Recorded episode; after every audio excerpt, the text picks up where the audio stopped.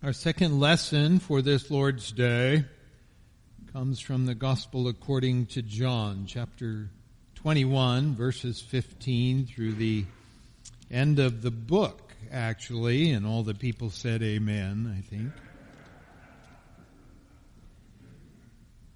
So we will be reading John 21, 15 to 25. I invite you to turn in your Bibles and follow along as I read. When they had finished eating, Jesus said to Simon Peter, Simon, son of John, do you truly love me more than these? Yes, Lord, he said, you know that I love you. Jesus said, feed my lambs. And again, Jesus said, Simon, son of John, do you truly love me? He answered, Yes, Lord, you know that I love you. And Jesus said, Take care of my sheep. The third time he said to him, Simon, son of John, do you love me? And Peter was hurt because Jesus asked him the third time, Do you love me? He said, Lord, you know all things. You know that I love you. And Jesus said, Feed my sheep.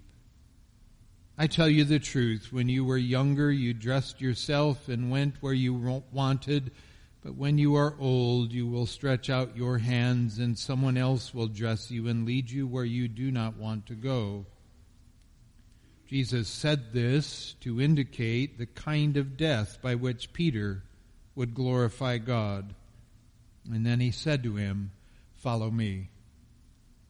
And Peter turned and saw that the disciple whom Jesus loved was following them. This was the one who had leaned back against Jesus at the supper and had said, Lord, who's going to betray you? And when Peter saw him, he asked, Lord, what about him? And Jesus answered, If I want him to remain alive until I return, what is that to you? You must follow me. Because of this, a rumor spread among the brothers that this disciple would not die. But Jesus did not say that he would not die. He only said, if I want him to remain until, alive until I return, what is that to you? Well, this is the disciple who testifies to these things and who wrote them down. And we know that his testimony is true. Jesus did many other things as well. If every one of them were written down, I suppose that even the whole world would not have room for the books that would be written. And herein ends the reading of God's word to us this day. May all praise and honor and glory be to him and to him alone. Amen. We come to the conclusion of our study in the gospel according to John. And as we said last week, this final chapter is something of an epilogue in that it provides us with some information that helps to answer some questions that may have been on the minds of many in the first century church and those who have followed. And one of those questions involves the very public denial of Christ by the apostle Peter and how the Lord brought about Peter's restoration.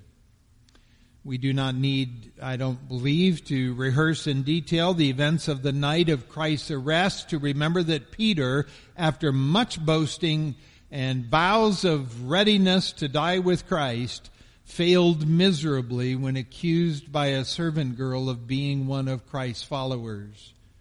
Peter denied his association with Christ three times, even swearing by heaven that he did not even know the man.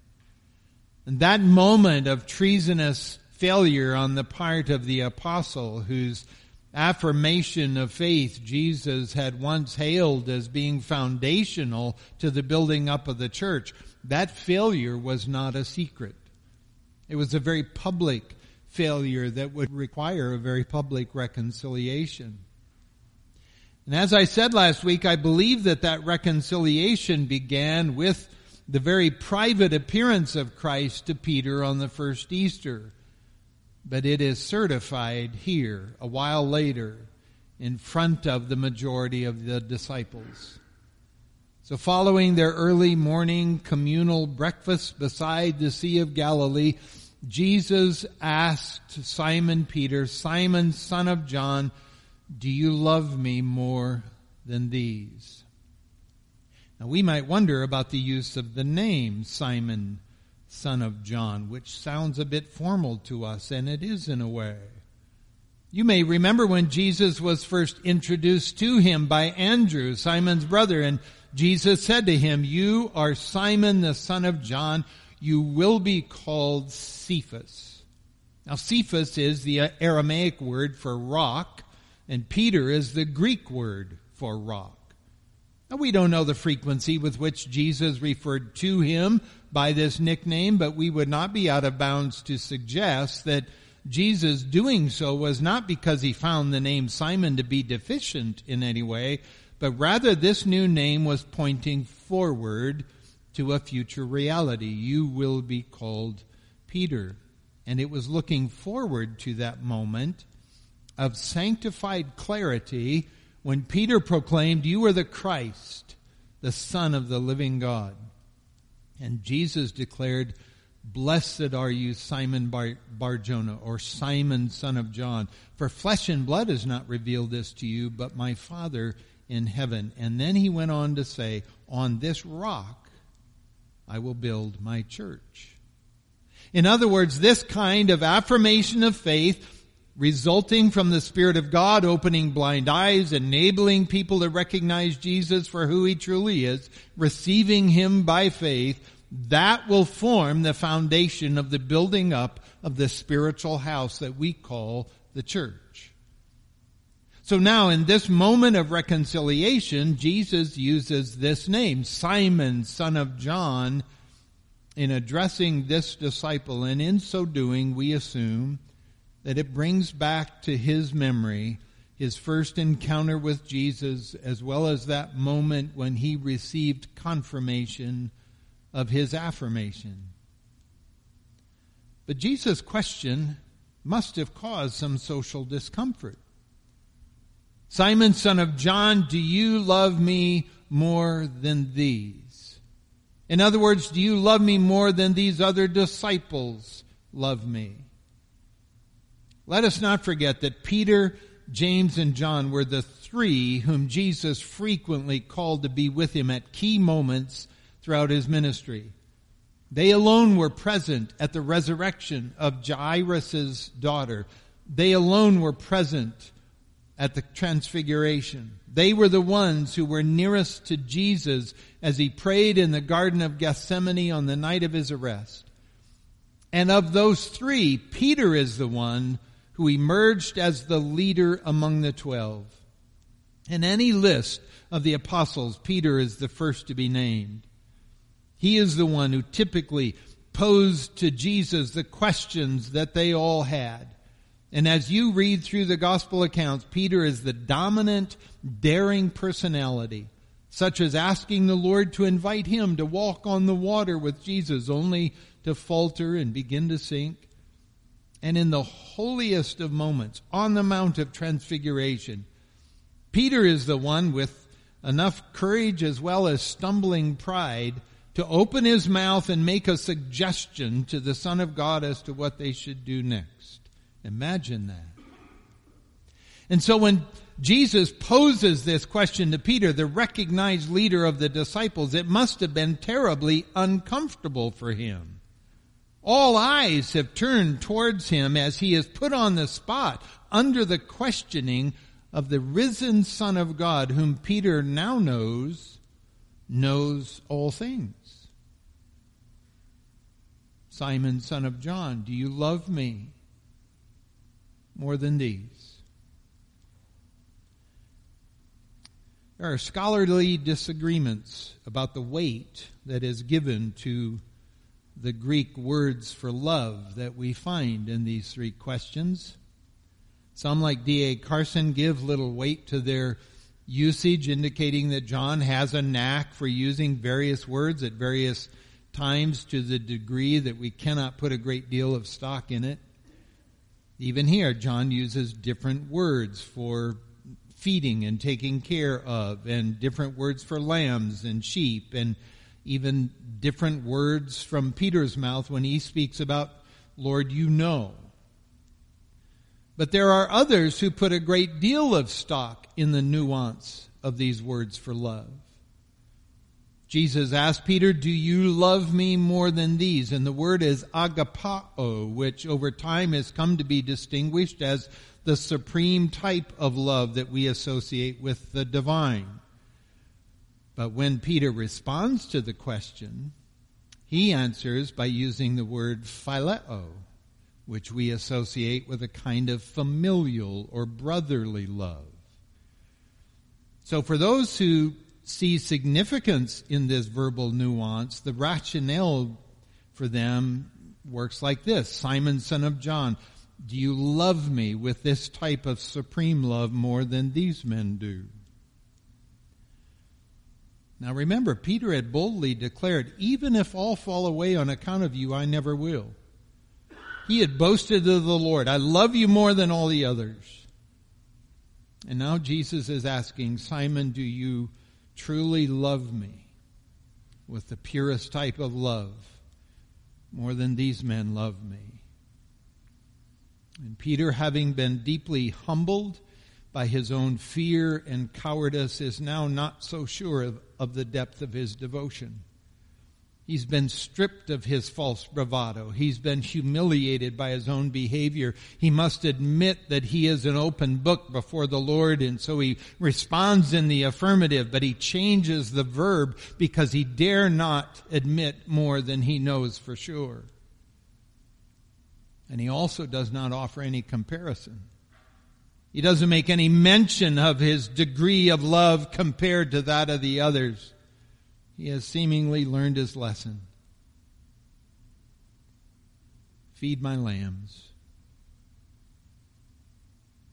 And Jesus poses the question again, but no longer asks Peter if he loves him more than the others do. He, he asks Simon, son of John, do you agapao me? It is as though the Lord is asking Simon to sincerely examine his own heart and search out the depth of his love for him. Do you love me with all your heart, with all your mind, with all your strength, with all your soul. What's the state of your love for me, Simon, son of John? And Peter answers the way he did before. Yes, Lord, you know that I have a deep, that I have deep affection, brotherly love for you. Peter is acknowledging that the depth of his love for Christ is already known to Christ. You know that my previous boasting was simply that. You know that my love for you then was shallow and my heart was filled with fear and that I, I failed in my hour of testing, but you also know that my love for you, such as it is, is real. Tend my sheep. Simon, son of John, do you love me? And here Jesus uses the verb that Peter has been using. Simon, son of John, do you have affection for me? Do you have brotherly love for me? And this we are told grieved Simon Peter. The Lord has continued to probe Simon's heart and by changing his question, by asking Simon if he has deep affection for him, it is as though the Lord is calling into question whether that's even true. And so to Peter's ears, the question sounds like, Simon, son of John, are you confident that you even have a brotherly affection for me? But in pushing Simon in this way, Jesus has provided the future apostle the opportunity to reaffirm his love and affection for the one whom he denied not once, not twice, but three times. And so perhaps even as the words were coming out of his mouth in final reply, Peter began to understand that the Lord had just provided him with the opportunity to be reconciled not once, not twice, but three times. Now, if that exegetical analysis is on target, then it strikes me that as a witness to this exchange, John himself picked up on the nuance of the verbal variations and preserved them for good reason because this is very much the question for all of us, is it not? What's the depth of our love for Christ? Do we love Christ with a love that is sacrificial and surpasses all others? Or is it even safe to say that we love Him above most things? Or are there limitations to it? Do we love Christ more than we love our family? I am convinced that in the American church, the family has the power to subtly replace Christ in a way that is almost undetectable. Family decisions are made not based upon biblical wisdom, but based upon cultural norms. And then we take those culturized decisions and we baptize them in what we deem to be Christian love thinking that that makes it holy and acceptable to God, even though we are robbing God of our first love. And this same rationalization occurs when it comes to anything that we love. Take our material wealth, for example. We convince ourselves that our family has needs that must be met first, believing that the Lord surely agrees with that rationale, even though it is contrary to biblical standards. The American church needs to hear the prophet Malachi afresh when he declares the word of the Lord, bring the full tithe into the storehouse that there may be food in my house and thereby put me to the test, says the Lord of hosts. If I will not open the windows of heaven for you and pour down for you a blessing until there is no more need. Simon, son of John, do you love me more than these? And that's not simply a one-time question for Peter or for us. It is a question we need to ask ourselves daily. Do I love Christ more than this sin? Do I love Christ more than my reputation? Do I love Christ enough to be humiliated for His sake? Do I love Christ enough to be canceled by this culture? Do I love Christ more than my career or my spouse or my time or my children or my life? And as Jesus queries Peter as to the depth of his love, he responds to every answer with a commission. Feed my sheep. Do you love me? Yes, Lord, I love you. Then here's your task feed my sheep. What's our task? What's your task? How do we or how do you respond to the love of Christ shown to you in the cross? Bear in mind, this is the risen Christ who is posing these questions to Peter and to us. He has paid the price for Peter's sin and ours. He has conquered death and the grave for Peter and for us. He has reconciled Peter and us to himself already. And it is this victorious risen Christ who is giving a task to Peter and to us. Now who among us believes that such an assignment is optional? Peter's task was to shepherd the flock on Christ's behalf. What's your task? Far too many Christians operate under the assumption that our redemption is simply for us. That is that Christ has worked this marvelous salvation so that we can be set free to pursue whatever makes us happy. That's not biblical, friends. Christ makes us holy, sets us apart so that we are able to pursue God's holy purposes. This is why the apostle Paul writes to the Corinthians and says, you're not your own. You were bought with a price. So glorify God in your body. What's the answer to the first question in the Westminster Shorter Catechism?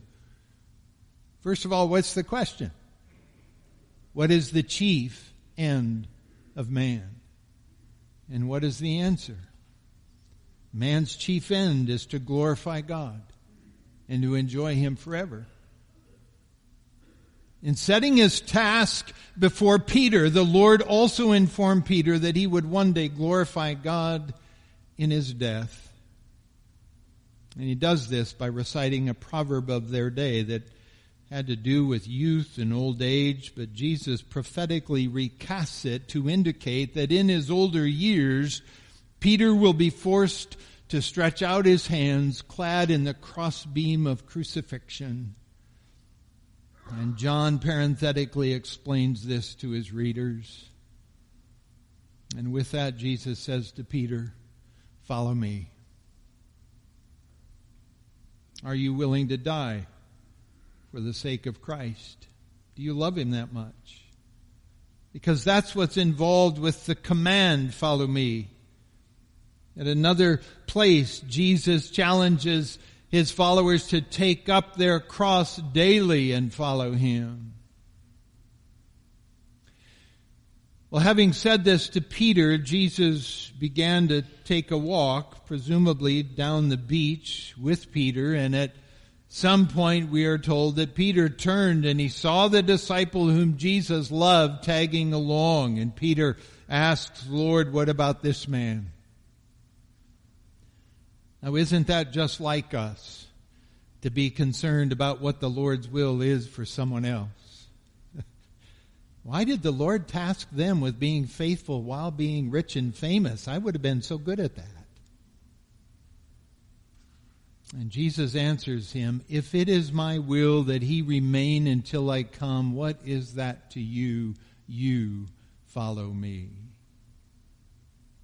Now, this may be another loose end that John feels needs to be tied up because it seems that there were those who heard some version of this episode and came to the conclusion that the second coming of Christ must be nearing because John is getting really old.